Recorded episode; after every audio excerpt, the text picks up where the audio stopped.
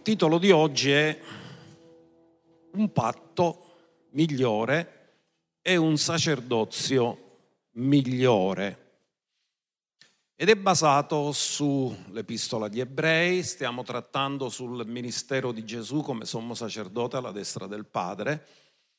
E tutto questo è nato da questo verso di Ebrei 8.6, quindi proiettiamo Ebrei 8.6 perché ci sono delle parole che ci lasciano riflettere molto, perché dice ma ora Cristo ha ottenuto un ministero tanto più eccellente, ognuno dica eccellente.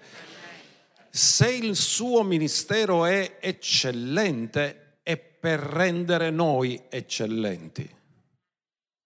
Quindi Dio non vuole che tu ti accontenti della mediocrità o della sufficienza, ma Dio vuole che tu diventi una persona eccellente. Dì alla persona accanto a te, guardandolo bene negli occhi, vostra eccellenza. ma non è come la poesia di quella vostra eccellenza che mi sta incagnescono, ma vostra eccellenza nel senso vero e poi dice, in quanto egli è mediatore, questa mattina spiegheremo attentamente cosa significa questa parola mediatore. Perché lui è mediatore di un patto migliore. Quindi troviamo la parola eccellente, migliore e poi anche promesse, fondato su migliori promesse. Quindi significa che se noi comprendiamo il nuovo patto dovremmo vivere su un livello di spiritualità molto più elevato rispetto a quello che viveva il popolo di Israele. Perché se il patto è il migliore, rende migliori e se rende migliori non possiamo essere come quelli che non erano migliori. Dobbiamo essere più partecipi della natura divina, come dice la scrittura, che è l'obiettivo che noi dobbiamo raggiungere. Allora, l'antico sacerdozio aronico, levitico, ha avuto una data di scadenza precisa. Qual è stata la data di scadenza? Quando Gesù, il nuovo sacerdozio, è iniziato dopo la risurrezione di Gesù ma il vecchio sacerdozio è terminato alla sua morte. Perché c'è stato il cambio di sacerdozio e il cambio si sa quando è avvenuto. Alla morte è terminato il sacerdozio aronico e alla risurrezione è iniziato il sommo sacerdozio secondo l'ordine di Melchisedec. Andiamo a vedere cosa è avvenuto in quel momento storico. In quel momento storico, in Matteo 27, 50 fino a 52, scopriamo che quando Gesù rese lo Spirito, la morte non ha vinto Gesù, è Gesù che ha vinto la morte, perché lui ha deciso quando dare il suo Spirito. E Gesù, avendo di nuovo gridato con gran voce, rese lo Spirito.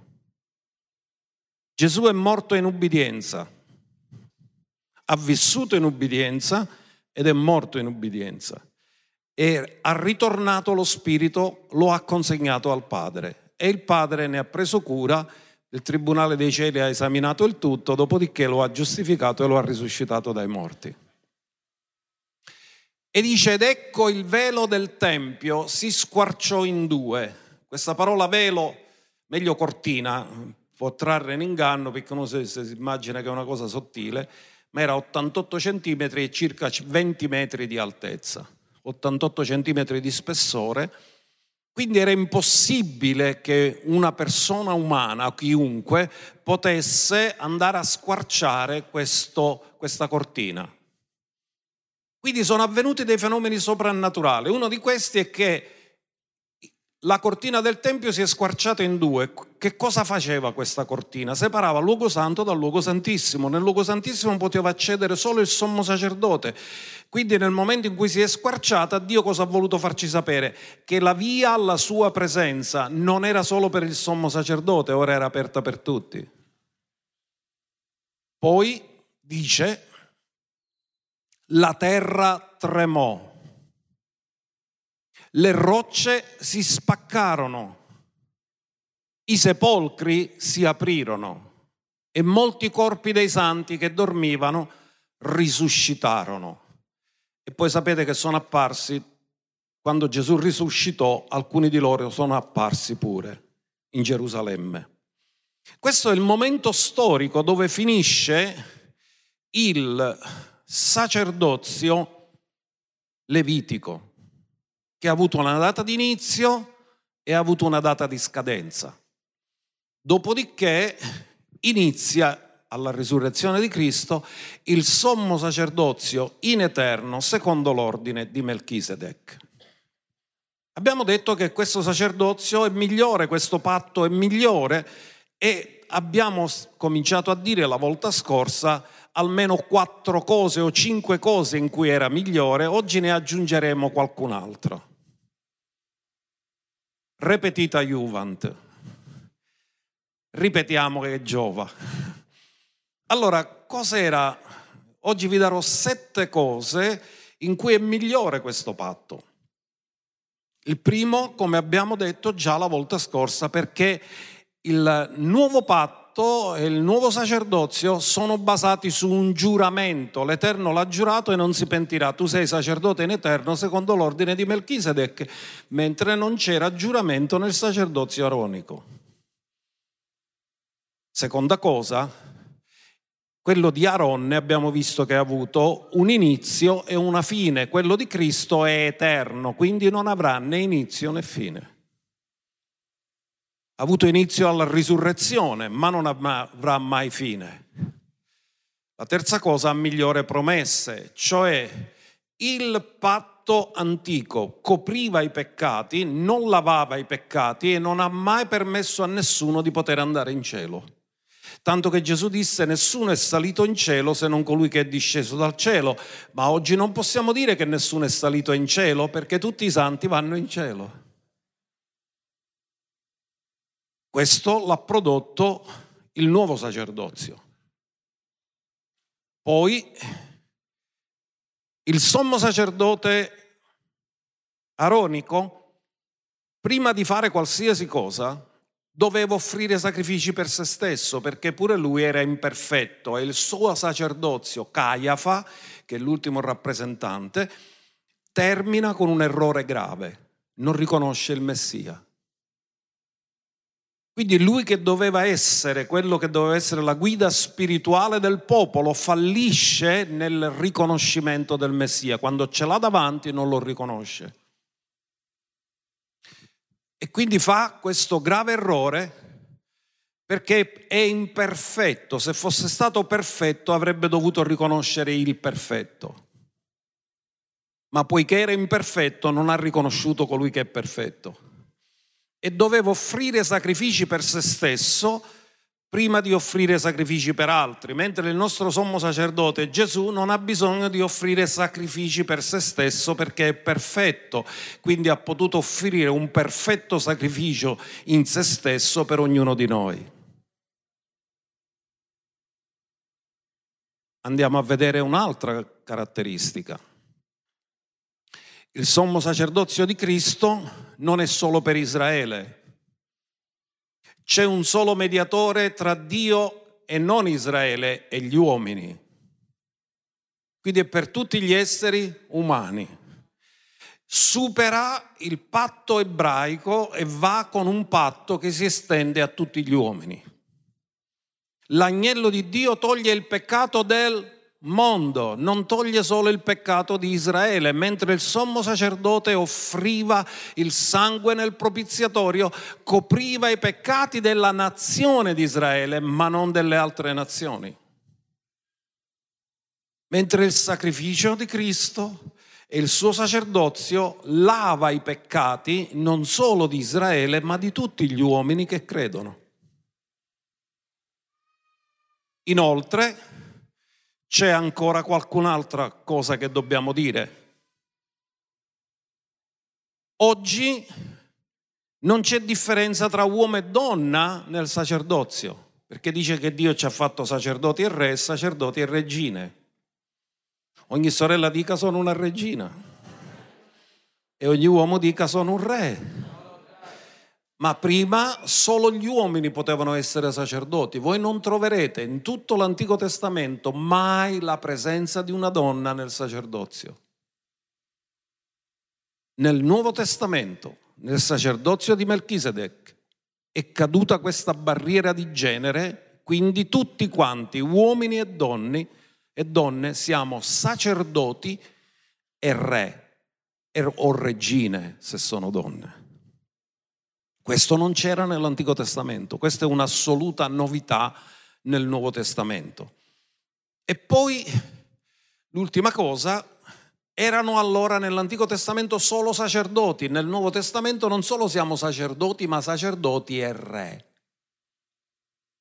Quindi in Melchisedec troviamo che era sacerdote dell'Iddio Altissimo e re di Salem e nel sacerdozio di Cristo lui non è solo sacerdote, è anche re. Quindi la figura del re e la figura del sacerdote coincidono, mentre allora erano due unzioni separate. I re venivano unti per essere re, i sacerdoti erano unti per essere sacerdoti e vi ricordate che il re Uzia divenne lebroso perché essendo stato unto per essere re offrì l'incenso e quando offrì l'incenso fu colpito di lebbra perché andò fuori dalla sua unzione mentre noi oggi siamo re e sacerdoti, abbiamo tutte e due le unzioni. Allora questo era per riepilogare un pochino che il sacerdozio di Cristo è superiore. E abbiamo trovato almeno sette cose, non credo che siamo esaustivi perché se studiamo ancora ne troveremo ancora. Guardiamo ora alcune scritture, perché il nostro tema di oggi è un patto migliore, un sacerdozio migliore. Quindi lui per poter fare il sommo sacerdote, ascoltate questo, l'ho detto giovedì nella diretta, quando Dio creò Adamo lo fece maturo. Adamo fu creato, posto nel giardino, già era capace di coltivare perché era maturo. Ma quando Gesù è venuto sulla terra, lui ha fatto tutto il processo che ogni essere umano fa, cioè dal concepimento fino alla morte. Quindi lui l'ha fatto tutto. Quindi si è identificato con noi perfettamente dal concepimento, perché è stato concepito da seme di donna, e poi fino a quando non è morto sulla croce. Si è identificato perfettamente con noi. Perché l'ha fatto? Per essere un sommo sacerdote che può avere simpatizzare con noi ed empatizzare con noi. Guardiamo Ebrei 2 verso 17, cosa dice? Egli doveva perciò essere in ogni cosa reso simile ai fratelli. Poteva farlo dal cielo? No. Doveva venire sulla terra e fare le stesse esperienze che facciamo noi. Perché potesse essere un misericordioso e fedele sommo sacerdote nelle cose che riguardano Dio, per fare l'espiazione dei peccati del popolo. Quindi lui è dovuto diventare esattamente come noi, provare le stesse cose che noi proviamo. Lui ha provato la stanchezza, ha provato la fame, ha provato la sete, ha provato il digiuno. Ha provato tutto. È stato tentato in ogni cosa come noi. È stato perseguitato. È stato disprezzato. Non è stato capito. Tutto ciò che l'esperienza umana può provare, lui l'ha provato di modo che quando noi andiamo da lui non troviamo uno che non capisce quello che stiamo passando, ma uno che l'ha sperimentato, l'ha superato, è stato approvato e ti capisce perfettamente.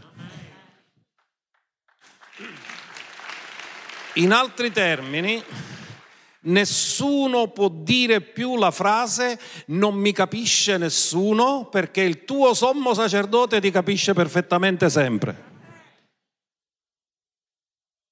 Amen? Quindi non dite più mi capisce nudo, perché lui ci capisce perfettamente. Lui è sommo sacerdote che ha completa comprensione di quello che noi passiamo, di quello che noi viviamo.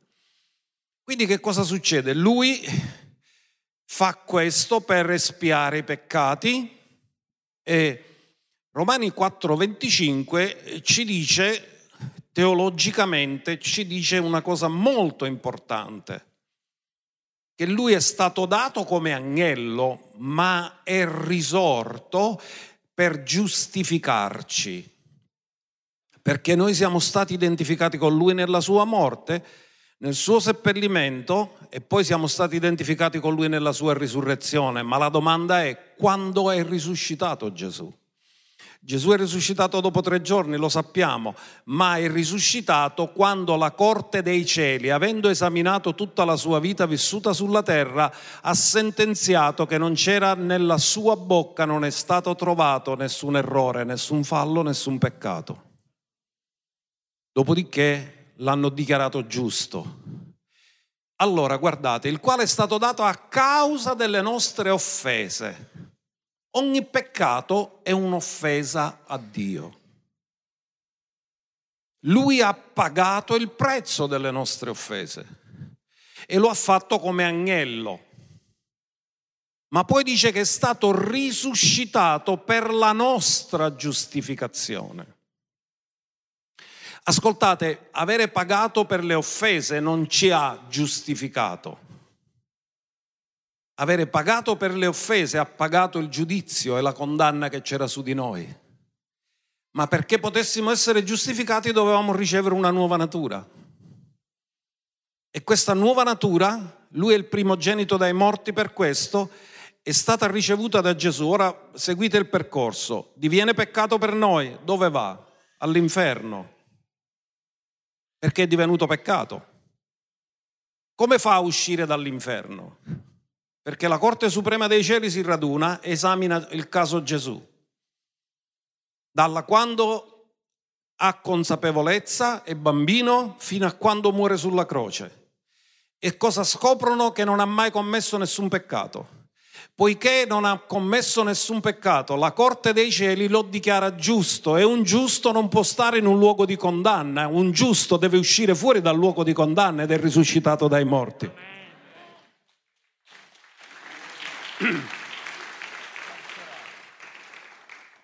Quindi è arrivata la sentenza, è innocente, non può stare all'inferno. Tutti i demoni dell'inferno l'hanno potuto trattenere. Dio manifestò la sua potenza risuscitandolo dai morti. E quando lui è risuscitato, è risuscitato perché è stato giustificato. E siccome noi eravamo in lui, quando siamo stati crocifissi, siamo stati crocifissi con lui, siamo stati sepolti con lui, siamo andati con lui all'inferno e siamo risuscitati con Lui in una nuova natura. Sapete perché questo è importante? Perché noi già abbiamo sconfitto Satana, perché siamo stati con Lui, ma ora siamo risorti con Lui.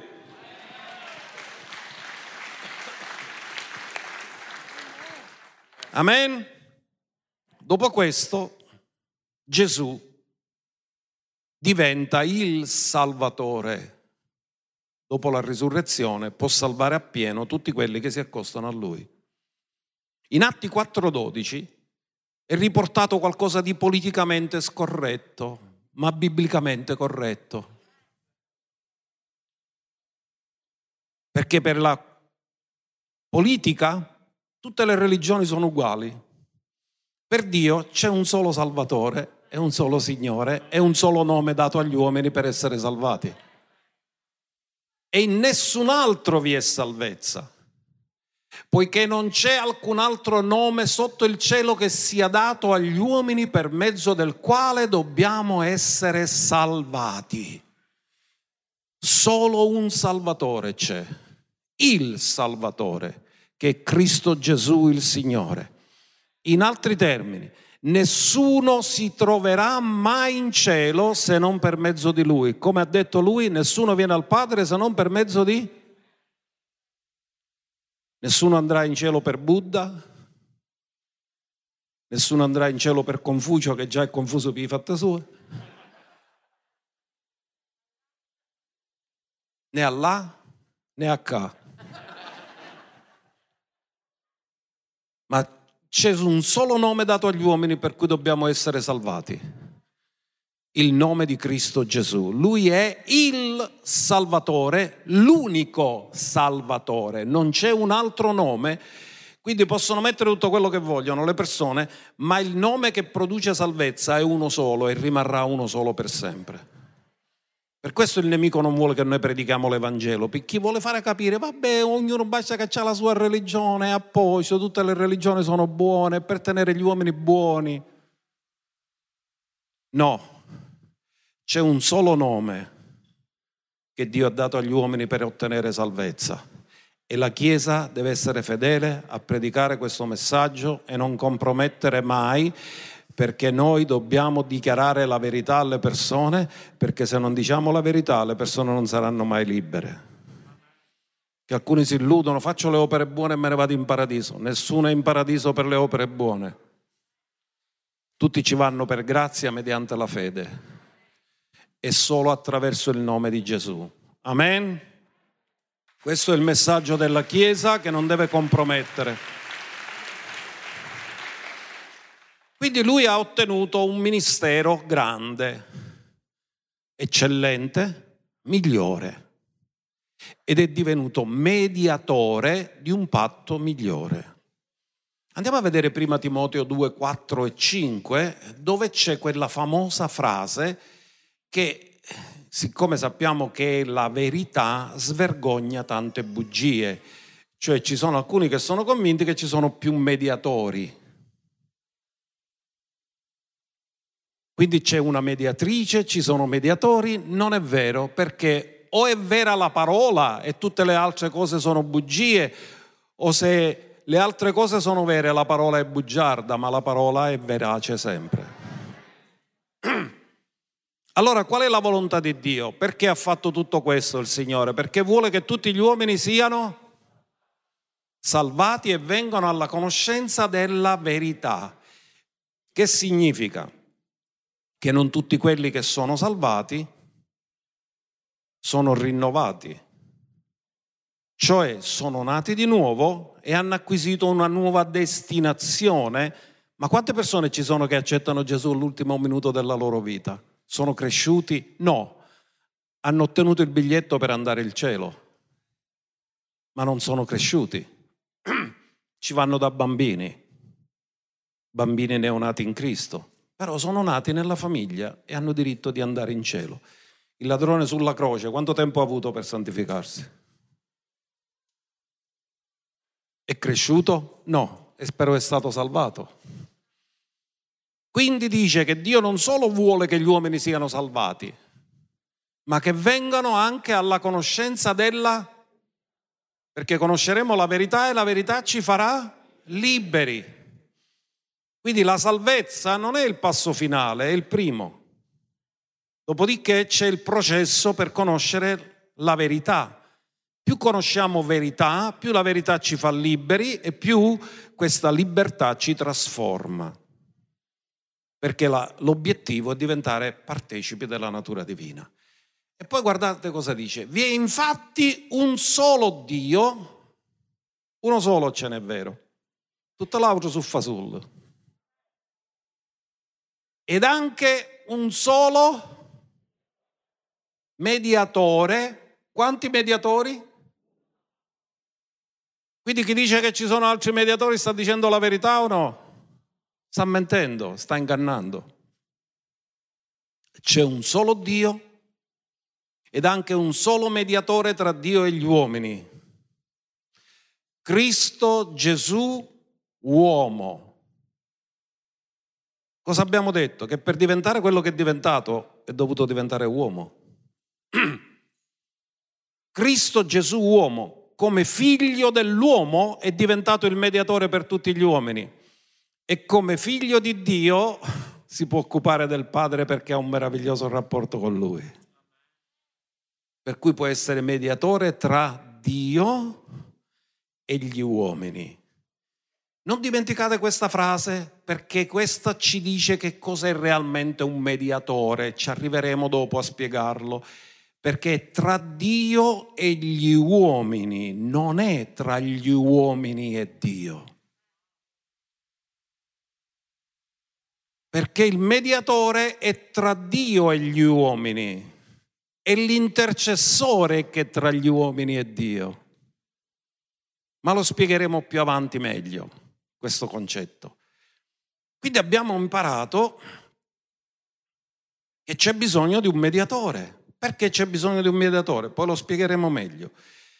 C'è bisogno di un mediatore perché il mediatore serve quando una relazione non funziona. E noi avevamo problemi con Dio, eravamo morti nei falli e nei peccati, eravamo ribelli, eravamo peccatori, quindi eravamo separati.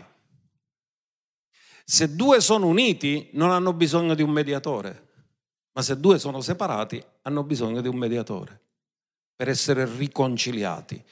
Allora, la mediazione serve, l'obiettivo della mediazione è la riconciliazione. Gesù è l'unico mediatore perché è l'unico che può riconciliare gli uomini con Dio attraverso il suo sacrificio sostitutivo. L'intercessione non è per i peccatori, l'intercessione è per i santi, ma la mediazione è per i peccatori. Perché i santi hanno il diritto legale di approcciare il Padre, i peccatori no, hanno bisogno di un mediatore per approcciare Dio. Ora, cerchiamo di comprenderlo meglio questo concetto perché lui può salvare tutti coloro che si accostano. Guardate cosa dice Ebrei 7:25. Perciò egli può anche salvare fino all'estremo coloro che per mezzo di lui per mezzo di lui si accostano a Dio, lui li può salvare poiché egli vive sempre per intercedere per loro. Ora guardate, qui non sta parlando della salvezza dei peccatori, sta parlando della salvezza dei credenti. In altri termini, in qualsiasi situazione di difficoltà tu ti vieni a trovare, tu ti rivolgi a Lui come sommo sacerdote e Lui ha tutte le risorse per rispondere al tuo bisogno perché Egli vive sempre per intercedere per loro. Ora cercheremo di spiegare meglio questo concetto che cosa significa mediatore tra Dio e gli uomini. Quindi tutte e due mediazione e intercessione hanno tutte e due a che fare con un intermediario. C'è bisogno di un intermediario. Nella mediazione, noi siamo abituati alla mediazione quando si deve acquistare un bene. Tutti cosa fanno? Il venditore vuole vendere al massimo e il compratore vuole comprare al minimo. Quindi cosa fanno? Siccome non si mettono d'accordo, viene fuori la figura rusensale, un mediatore. Cosa fa lui? Cerca di trovare un accordo tra i due. Quindi si mette in mezzo per fare concludere l'affare. Gesù perché si è messo in mezzo? Per riconciliarci a Dio.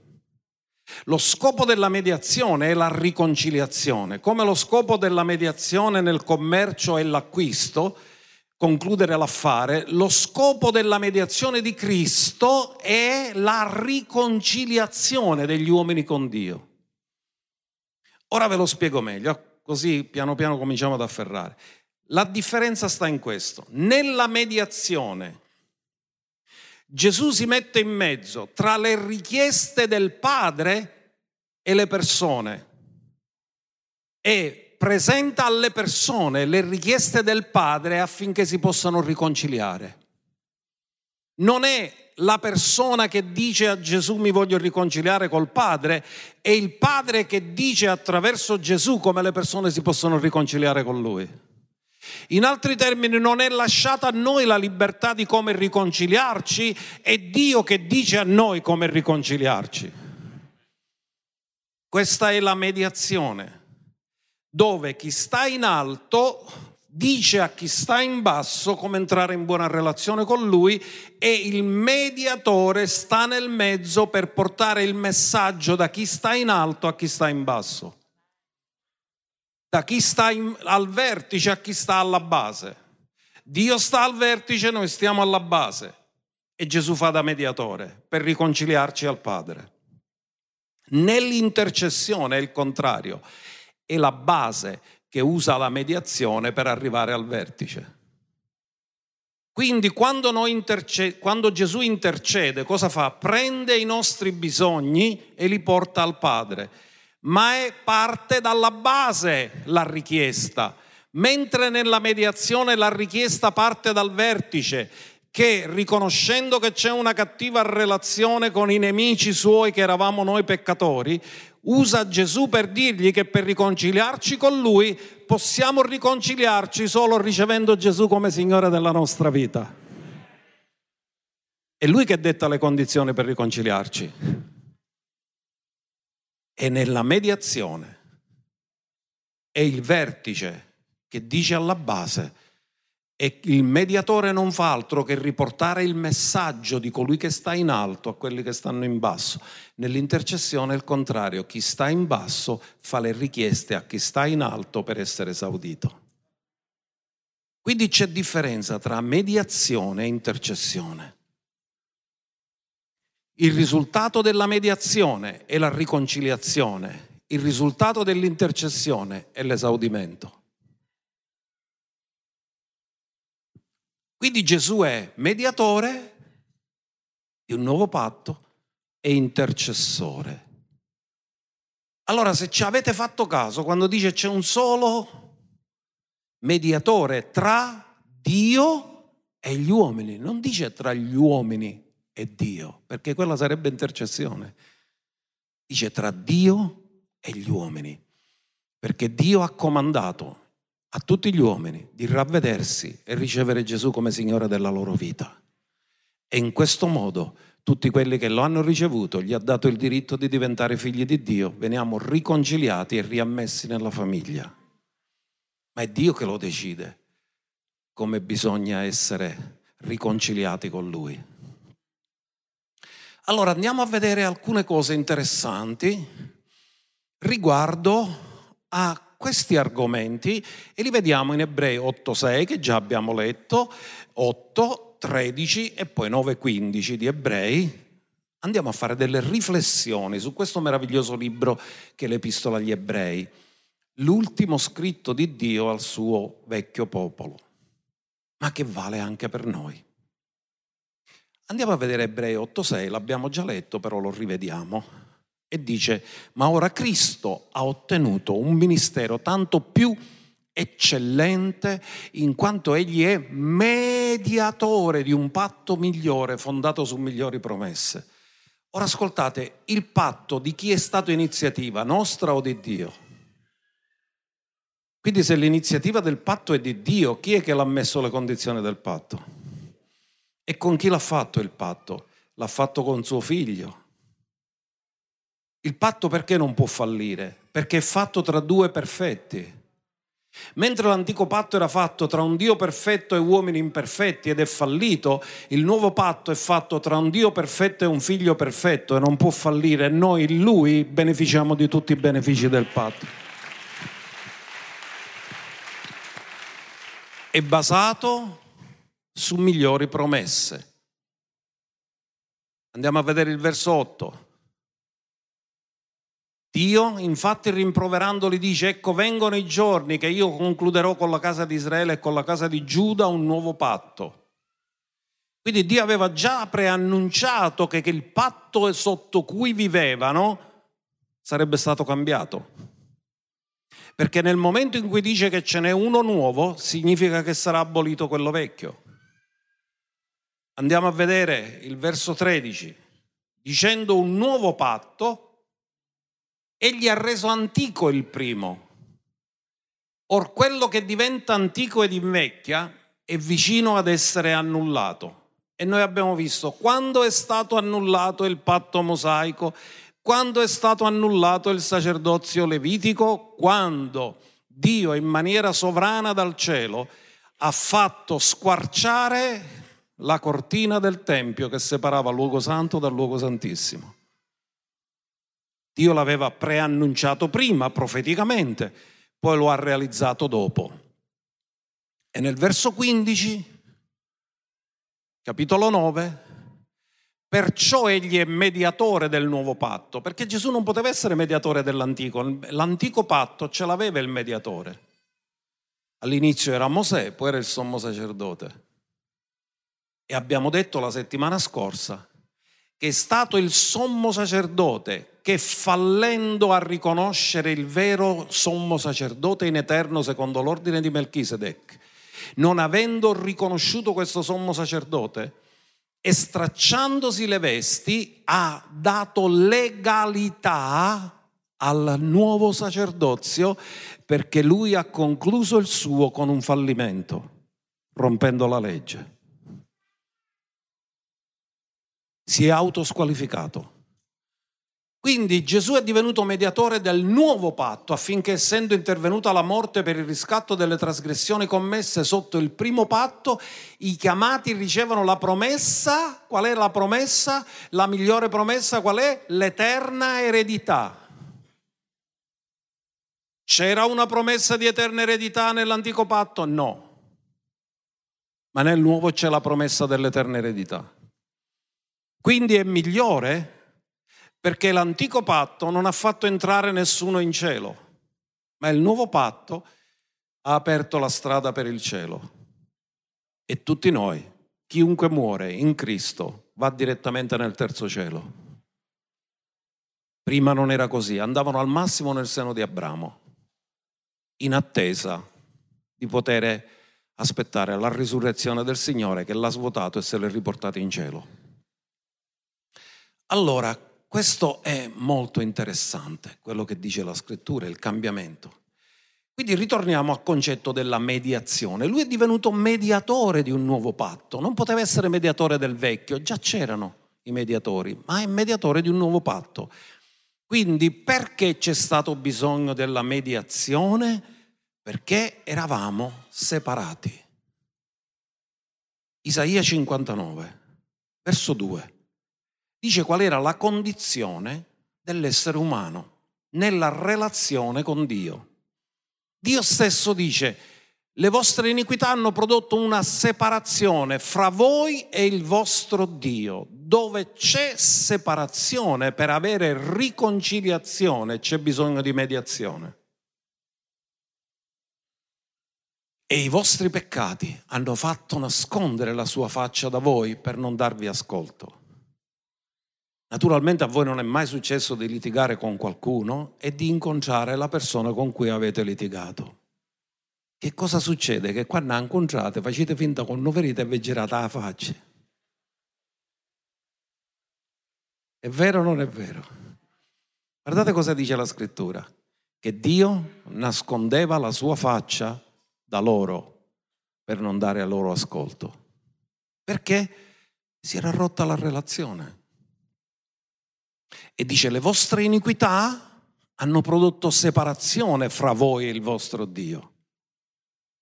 Le iniquità hanno prodotto separazione. Gesù caricandosi delle nostre iniquità, perché erano le nostre iniquità che gli portava, le nostre malattie di cui si era caricato, che cosa ha fatto? Ha pagato il prezzo dell'iniquità, ha rimosso ciò che aveva separato Dio da noi e ci ha riconciliati con Lui. E questa è la sua opera di mediazione. Non c'è dunque alcuna condanna per quelli che sono in Cristo Gesù perché la legge dello Spirito della vita li ha riscattati dalla legge del peccato e della morte.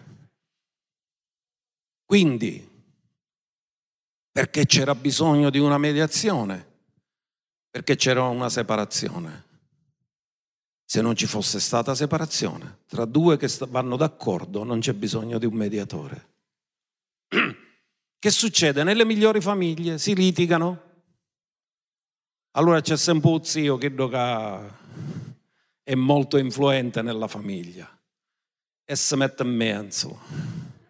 Ci parlo io. Che cosa fa? Chiama i due contendenti e se veramente è autorevole e se veramente sa trovare gli argomenti giusti li porterà a riconciliarsi. Amen e fa l'opera di mediazione per riconciliare persone che erano state separate nella relazione tra di loro. Cosa ha fatto Gesù? Si è messo lui in mezzo e ha detto, Padre, ti hanno offeso. Padre, hai ragione, però pagherò io per loro. La tua giustizia sarà soddisfatta e non sarà a buon mercato. Pagherò io con la mia vita Dopodiché, quando la tua giustizia sarà soddisfatta, te li riconcilierò tutti a te. Questo è quello che Gesù ha fatto per ognuno di noi.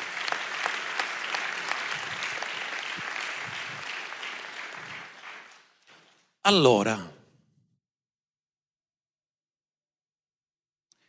Dio, abbiamo parlato che il nostro tema si occupa oggi di un patto migliore. Perché un nuovo patto se ce n'era uno vecchio? Perché si vede che quello vecchio non ha risolto tutti i problemi. Quindi Dio ne ha dovuto fare uno nuovo e Dio si relaziona, ha scelto sempre di relazionarsi con il patto. Potete studiare la storia di Abramo quando Abramo riceve la promessa di Dio, che Dio gli dice ti darò la terra, eccetera, lui dice come faccio a sapere che veramente succederà? Perché io intanto proprietà non ne ho. E Dio gli dice, io ti, te lo prometto per patto, e fa un patto con Abramo. Quindi Dio decide per dare sicurezza a noi esseri umani che siamo sempre incerti e insicuri, di scendere al nostro livello facendo un patto con noi, perché lui non avrebbe bisogno di fare patti, perché lui è integro sempre. Ma viene al nostro livello perché Abramo gli fa la domanda, come farò io a sapere che veramente succederà? E Dio gli dice facciamo un patto. Allora la cosa più seria che si potesse fare era il patto. Oggi la cosa più seria che si può fare è vai da un notaio allora si faceva un patto ed era un patto di sangue. E ascoltate bene, nel patto di sangue si dividevano gli animali a metà e si dichiarava che se uno veniva meno a quel patto doveva pagare con la vita. Questo ha dato a Dio la legalità di accettare un sacrificio umano. Perché quando il figlio di Dio è divenuto uomo ha potuto pagare con la vita pur non accettando Dio sacrifici umani. Perché Dio non accetta sacrifici umani. Quando Abramo gli ha dovuto offrire suo figlio, Dio l'ha fermato e gli ha detto no, non sarai tu, sarò io a darlo, il figlio. E il patto che lui ha fatto con Abramo, dove hanno separato gli animali a metà, ha permesso a Dio di poter offrire la vita del suo figlio in, per quello che aveva promesso ad Abramo, ti dico una cosa che pagherò con la vita pur di adempiere quello che ti ho detto. Quindi ha ricevuto la legalità sia quando Abramo gli ha offerto il figlio e Dio lo ha fermato, perché se uno può offrire qualcosa a Dio, Dio può offrire la stessa cosa a noi. E anche meglio ma Dio ha ricevuto la legalità di offrire suo figlio come sacrificio. Ora, andiamo a vedere cosa dice Ebrei, capitolo 6, verso 13. Dio scende nel livello di Abramo e gli dice, quando Dio infatti fece la promessa ad Abramo, siccome non poteva giurare per nessuno maggiore, giurò per se stesso dicendo, certo ti benedirò e ti moltiplicherò grandemente. E così Abramo, avendo aspettato con pazienza, ottenne la promessa. Gli uomini infatti ben giurano per uno maggiore e così per loro il giuramento è la garanzia che pone termine ad ogni contestazione. Quindi il giuramento diventa la garanzia che pone termine a qualsiasi contestazione, come dire è così, è deciso così, non si può cambiare più. Quindi Dio gli dà la sicurezza ad Abramo attraverso due cose che ora leggiamo. Andiamo avanti. Così Dio, volendo dimostrare agli eredi della promessa più chiaramente l'immutabilità del suo consiglio, com'è il consiglio di Dio?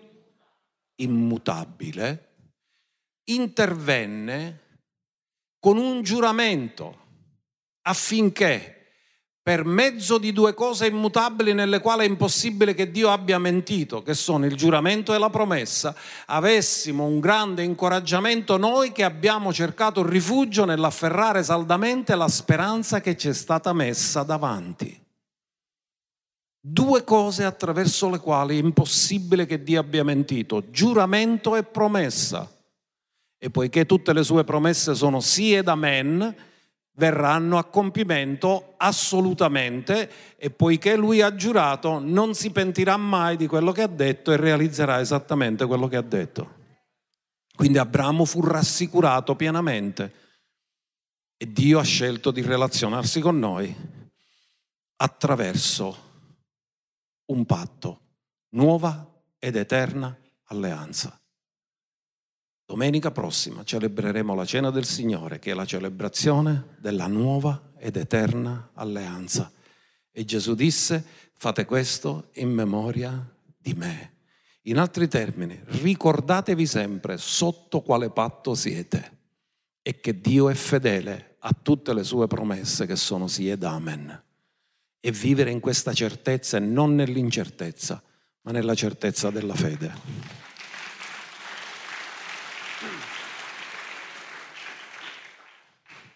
Ora cosa ci garantisce questo patto? Il riposo. Perché Dio si impegna e Dio mantiene sempre quello che si impegna. Quindi se io so che Dio manterrà la sua parola, me ne sto tranquillo, sono nel riposo. E posso vivere basandomi sulle sue promesse, perché lui ha fatto due cose, ha giurato e ha fatto delle promesse. E siccome le sue promesse non possono essere smentite, perché lui è fedele, allora io posso riposare nelle sue promesse. Andiamo a vedere 2 Pietro 1,4, perché dice che noi possiamo vivere qui sulla terra, partecipi della natura divina, attraverso le sue preziose e grandissime promesse attraverso le quali ci sono donate le preziose e grandissime promesse. Nel nuovo patto le promesse come sono? Sono migliori, sì o no? Rispetto all'antico. Dove siamo? Di che cosa sta parlando Pietro? Delle promesse del nuovo. E dice affinché per mezzo di esse promesse diventiate cosa? L'antico patto poteva portare le persone a diventare partecipi della natura divina, al massimo poteva portare a coprire i loro peccati. Ma il nuovo patto ci porta a diventare partecipi della natura divina. Ognuno dica partecipe della natura divina. Perché Dio ti ha fatto le promesse? Perché tu possa essere, ditelo, partecipe della natura divina. Lo scopo delle promesse che Dio ti ha fatto è farti diventare partecipe della natura divina divina, dillo forte, partecipe della natura divina. Dopo essere fuggiti dalla corruzione che è nel mondo a motivo della concupiscenza. Prima eravamo schiavi della concupiscenza, poi Dio ci ha liberati. Fuggi la concupiscenza e vivi un alto livello di vita.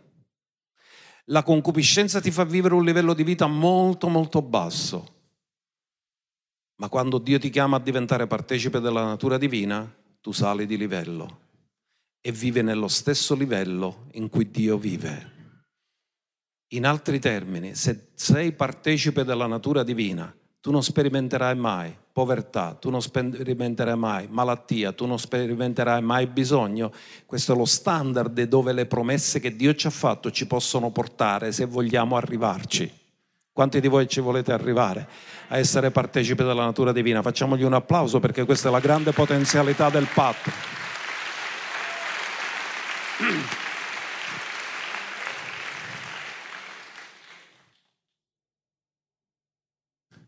Quindi la nuova alleanza o patto produce una nuova legge, ma questa legge è totalmente diversa dalla legge che c'era posta dentro l'arca, che erano tavole di pietra. Dove è scritta ora la legge? Su tavole di pietra o su tavole di carne dei nostri cuori? In altri termini, la legge prima era esterna all'uomo, nel nuovo patto la legge diventa interna all'uomo. Non è una cosa fuori di te, è una cosa dentro di te. E questo è qualcosa di meraviglioso che Dio ha fatto. Andiamolo a vedere in Ebrei 8:10 questo, perché Dio dice, e questo sarà dunque il patto che farò con la casa di Israele dopo quei giorni, dice il Signore. Io porrò le mie leggi nella loro mente e le scriverò nei loro cuori. Allora lui sta parlando della casa di Israele, la casa di Israele erano abituate all'arca, erano abituate alle tavole della legge di Mosè. E Dio dice, farò un patto nuovo. In questo patto voi avete le tavole della testimonianza dentro l'arca, ma nel nuovo patto farò una cosa diversa. Non scriverò più su tavole di pietra, ma scriverò nei cuori non saranno più fuori di voi, fuori di voi, ma le metterò nella vostra mente. Metterò, dice, porrò le mie leggi nella loro mente, le scriverò nei loro cuori. Ed è finita la separazione, perché ora c'è riconciliazione e comunione. Dice, sarò il loro Dio ed essi saranno il mio popolo. Dio non si volta più la faccia dall'altra parte, Dio è con te, per te e in te e la relazione è diventata una relazione di assoluta intimità e comunione con Lui. Questo ha prodotto il nuovo patto, la nuova ed eterna alleanza. Ora andiamo a vedere, perché dice che quando cambia il patto cambia la legge. Come cambia la legge? Che Dio da esteriore la fa diventare interiore. Da fuori di noi la fa mettere dentro di noi. Da avere l'inimicizia contro Dio nella nostra mente, la nostra mente diventa piegata alla volontà di Dio, rinnovata nella verità della parola. Ora andiamo a vedere Ebrei capitolo 9, dal verso 11, perché è perfetto il suo sacrificio ed è portato in un luogo perfetto che non è terreno, perché mentre il sommo sacerdote aronico il sangue lo portava sulla terra, Gesù non l'ha portato sulla terra, l'ha versato sulla terra, ma l'ha portato in cielo. Ma Cristo, essendo venuto come sommo sacerdote dei beni futuri, attraverso un tabernacolo più grande e più perfetto non fatto di mano d'uomo, cioè non di questa creazione. Ascoltate, il tabernacolo Mosè l'ha fatto secondo il modello che Dio gli ha mostrato sul monte, era molto più piccolo di quello che c'è in cielo, perché dice che quello del cielo era più grande e più perfetto. Non era fatto da mano d'uomo, Mentre il tabernacolo sulla terra l'hanno fatto Bezzalelle o Oliab che sono stati unti dallo Spirito per fare il lavoro, il tabernacolo del cielo è opera direttamente di Dio, non è fatta da mano d'uomo, è perfetto, è più grande e si trova in cielo. E dice entrò, dove entrò Gesù? Su un tabernacolo terrestre? No, entrò lì in cielo e mise il sigillo rosso sul nuovo patto in questo tabernacolo entrò una volta per sempre nel santuario, non con sangue di capri e di vitelli, ma col proprio sangue, avendo acquistato una redenzione, ognuno dica eterna, una redenzione eterna. Perché se l'avesse versato sulla terra avrebbe acquistato una redenzione nel tempo, ma siccome l'ha portato in cielo ha acquistato una redenzione eterna.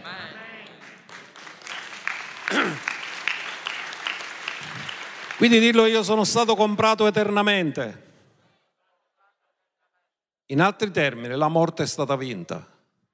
Poiché tu sei stato comprato eternamente, la morte non farà neanche il solletico al tuo spirito, perché siamo stati comprati eternamente per appartenere a Dio, perché siamo figli e come figli abbiamo il diritto legale di stare col Padre. Questo è quello che Gesù ha fatto. Guardate quanto è meraviglioso questo patto. Quindi, dove siamo arrivati? 13. Infatti, il sangue di tori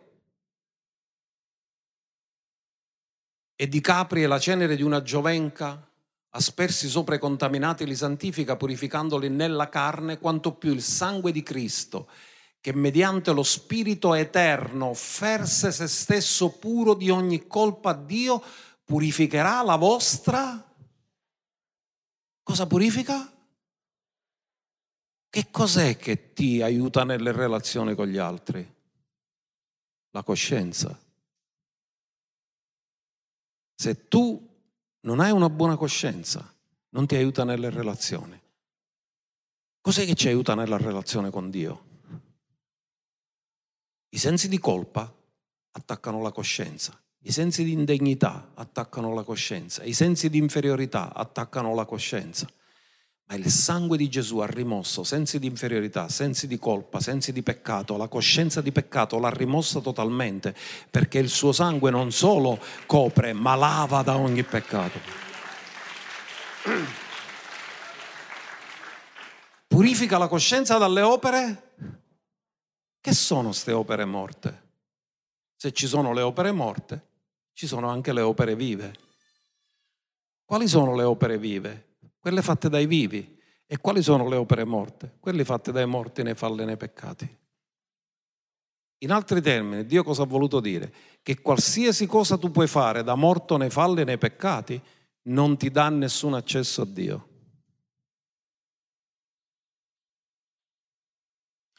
Uno dei pilastri della dottrina del fondamento è ravvedimento dalle opere morte. Significa devi morire alla presunzione di pensare che con le tue opere ti puoi salvare e ricevere il perfetto sacrificio di Cristo.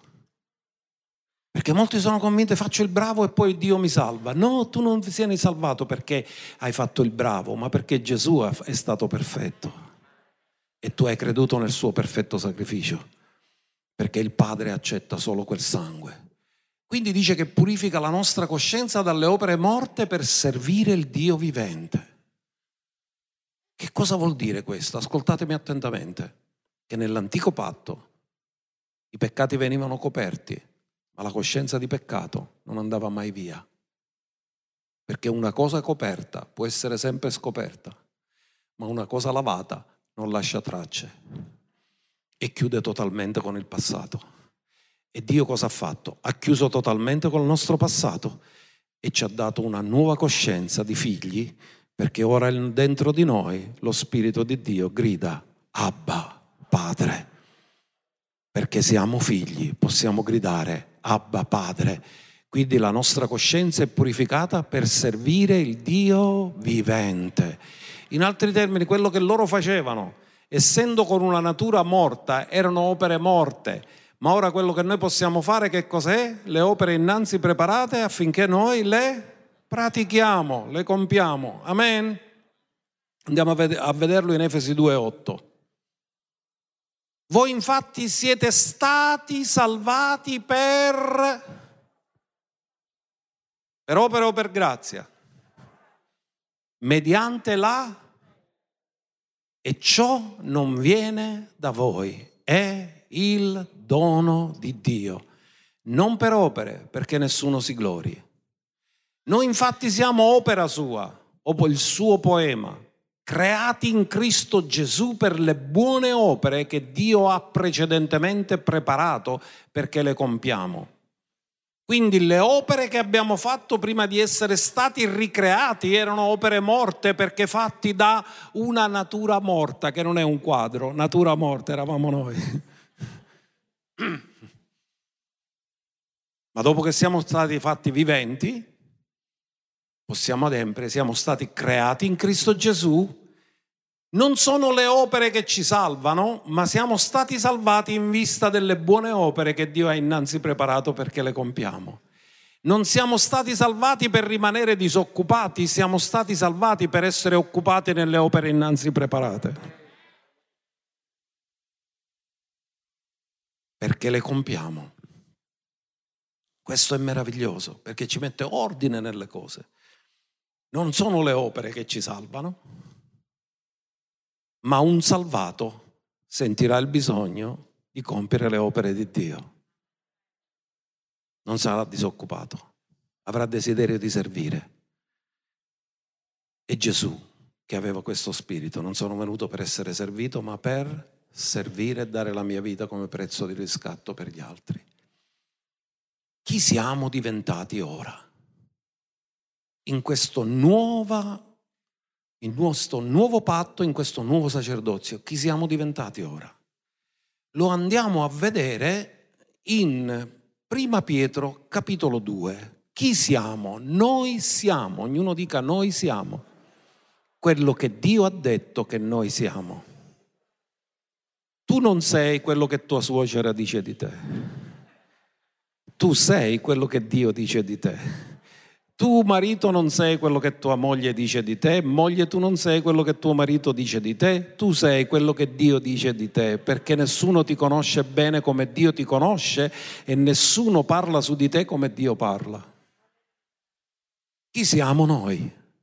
Ce lo dice la parola, ma voi siete, dillo io sono, parte di una stirpe eletta, parte di un regale sacerdozio parte di una gente santa, parte di un popolo acquistato per Dio affinché possa proclamare le meraviglie di colui che mi ha chiamato dalle tenebre alla sua mirabile luce.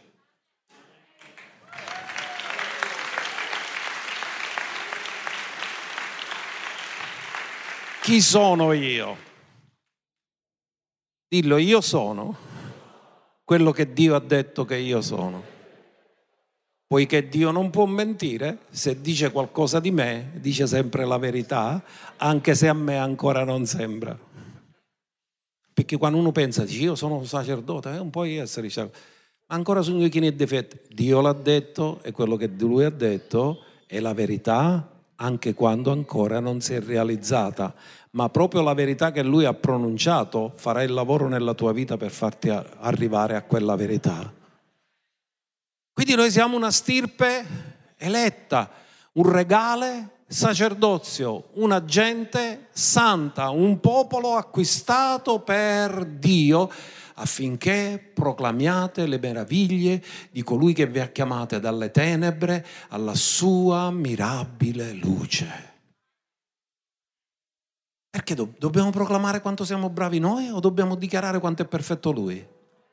Perché siamo qui sulla terra? Per dichiarare quanto è perfetto Lui. Tu devi diventare uno strumento di Dio per dichiarare la perfezione di Cristo.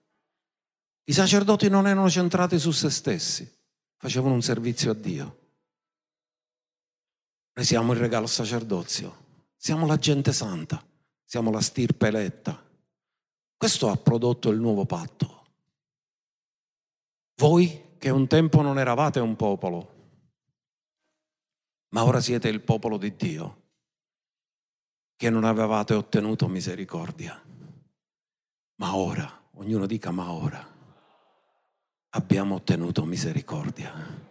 E sappiate una cosa, chiunque sta ascoltando ora, Dio è pronto a darti misericordia, a lavare tutti i tuoi peccati, a farti ricevere la vita eterna perché questo sacrificio è perfetto per salvare appieno chiunque invocherà il Signore.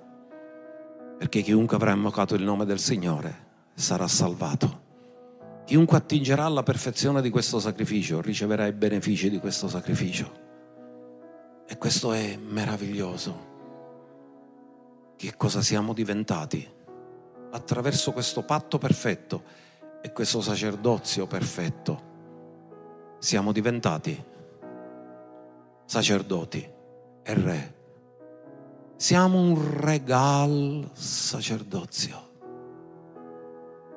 Allora tu devi prendere consapevolezza di chi sei. Un sacerdote, sapete che fa?